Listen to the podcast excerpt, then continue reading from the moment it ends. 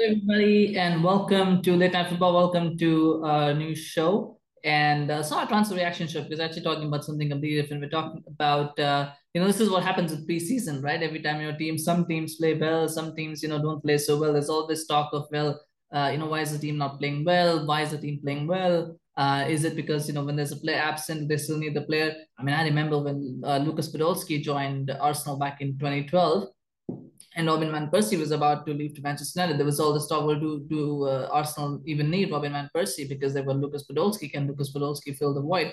Um, you know, things like that. And you go fast forward a little bit further on. It's like, uh, well, do this club need this player? Do they need that player? I mean, there's it's all sorts of things. Even when preseason comes around, and uh, you always have these conversations. And so the conversation now um, and especially that's come after the last game is will do Manchester United still need Cristiano Ronaldo? I mean, that's the question that, that's always on everybody's mind. And people have all sorts of opinions on this side. Do you need them? Do you need them? Uh, do you need him? Do you not need him? It's, it's always about that. And uh, to be honest, um, I have my opinion, and I'm sure everybody has their opinion. So feel free to share your opinion in the comments. What do you think about it? Um, but I mean, I spoke about this. Let me put let me put it uh, in this way. I don't have an issue with Manchester United selling Cristiano Ronaldo. I don't have an issue with Cristiano Ronaldo wanting to leave Manchester United. My issue, uh, and it's, it's very clear, has always been very clear, is that who's the replacement going to be?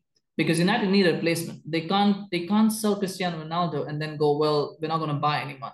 Because if you look at that team, um, first of all, uh, you got to look at the, at the, at the starting lineup. It's Rashford, Martial, and Sancho, right? That's, that's going to be your front three, assuming Ronaldo is not there. That's going to be front three.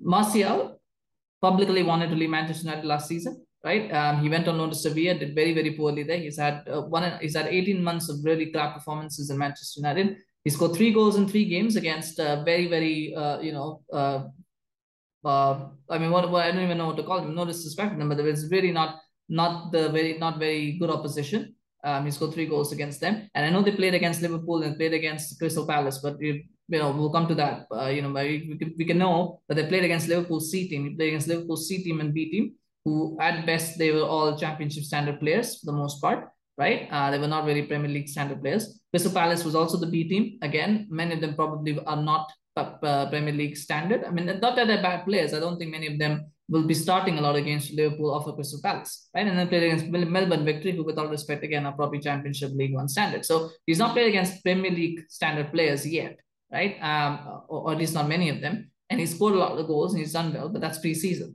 right? Uh, you've got Marcus Rashford, who's had an abysmal two years. Uh, by the way, and uh, you know, and uh, he's absolutely, you know, again, again, someone who's publicly uh, been flirting with the move to leave Manchester United. He's been flirting to leave Manchester United. So you've got two players whose commitment uh, is questioned, whose form is questionable, right? And then you've got Jadon Sancho, who I think I think is probably the most talented out of the three, quite easily the most talented out of three. And I do feel he's also probably the most committed. But even he's had injury issues, he's had you know form issues last season, so he's also a little bit unproven at Premier League level. So you've got these three players, none of them are really proven at that Premier League level. So you've already got question marks on all three of them whether they can sustain it for 38 games anyway, or 50 games or however many, many they play this season. Probably expecting on 50 games they will play, um, but they can sustain it. But you look what's behind them, and when you look behind them, who look at who started in the forward areas, right? When they've had to go off, you've had Elanga, you've had um, Hannibal, you had Amad, you've had Pellistri, and even Donny van de Beek. Those are the players that have played in the forward positions. Is that good enough to even challenge for top? We're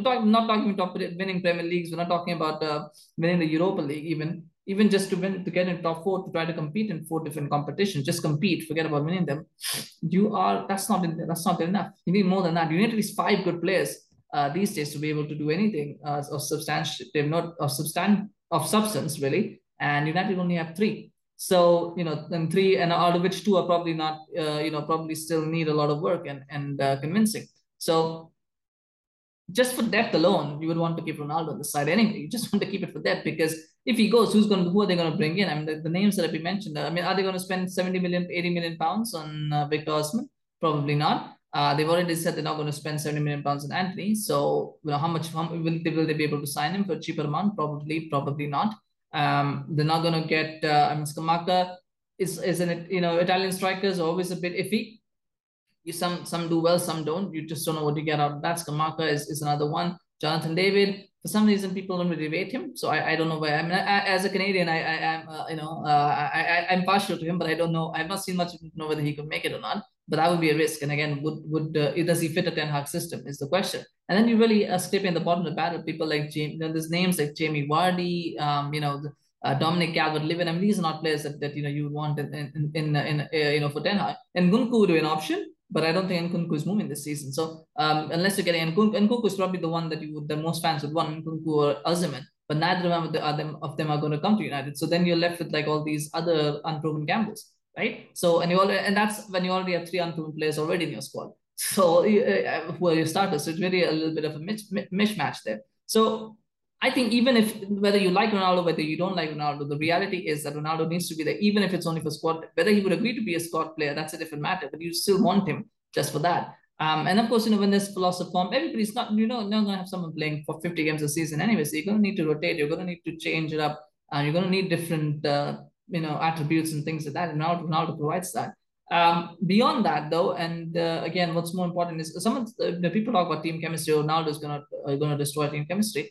I mean, again, I go back to what team chemistry was there. I mean, there was cliques in the team before Ronaldo even arrived at the club. Like there were cliques. That we knew about cliques that existed even before Ronaldo arrived. So what what team chemistry was there? Yes, the team is scoring goals every day, and so everybody's doing high fives and things like that. But we all know those players don't get along with each other outside the pitch. Many of them don't.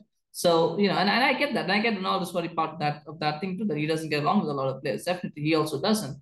But then that's just the case of the squad. And the, the thing about it, again, that I go back to this point is I said it with Farhan, by the way, when Farhan and I had to show the story that I said Ronaldo cannot be a 60 game player next season. He cannot expect to start 60 games this season.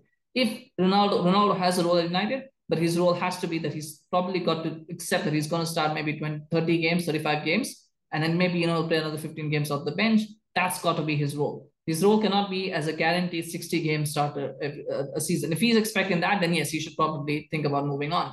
Um, but otherwise, I think he has a role to play. So that's where, and I do believe with the Europa League, he's not going to start a lot of games anyway because he's not going to play the Europa League. At least the group stages, he probably will give it a skip anyway. Uh, he might he might play the latter stages if we get that far, but I don't think he's going to play the the the uh, the, the group stages anyway. So the best way to use Ronaldo anyway is to try to rest him at the first part of the season, and then you kind of keep him fresh for when the business end arrives, if they can do that. So that's I, I just think that Ronaldo has a role, and I think he's needed at United just even if it's just for squad but I think he has something to offer. I think Ten Hag really wants to work with him. I think he would do something great. And at the end of the day, just to, to wrap this up, I mean, Ronaldo is Ronaldo. We all know what Ronaldo is. Ronaldo is selfish. He's egotistical. Yes, he's all of that.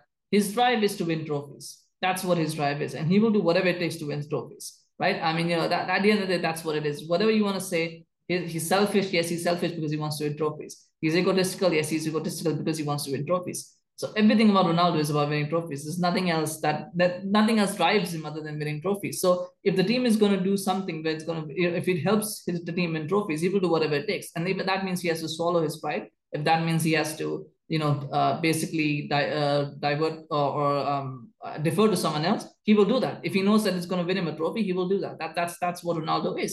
Um, and that's how he has always been. So it's it's not about you know that that's that ultimately what it is. And if he feels that he can be the guy who's you know at the front and center, and he's the one, if he has a confidence of knowing that he can be the front and center guy to deliver trophy, he will do that. He will try to take the headlines as well. So it, it is on both sides of the fence. It, it is there. You take the good with the bad. You can't take the good and then say, well, I don't want the bad, right? It's, it's like anything else in life. You you you pay you get what you get and sometimes you know what you what you want isn't always what you get and what you get isn't always what you want you just have to take both sides of it. So that's why I feel I feel Ronaldo should would I, definitely United would benefit from Swami in the club. I know it's a divisive opinion. I know people will say, well, no, he shouldn't or whatever, and, I, and I'm happy to hear the comments on that. But that's just my thing that I think I think he's still needed, and I think it's just he's definitely very much needed because if he because if he leaves, the problem is who comes in, and that that's just the question that that's always there. Um, but anyway, let me know what you think in the comments. Uh, always happy to hear from you. Of course, remember to smash a like on this video if you enjoyed it, and do remember to subscribe to our channel on YouTube and Facebook uh, just get subscribed to, not- to get notifications as soon as uh, videos drop because uh, we do quite a few these days. So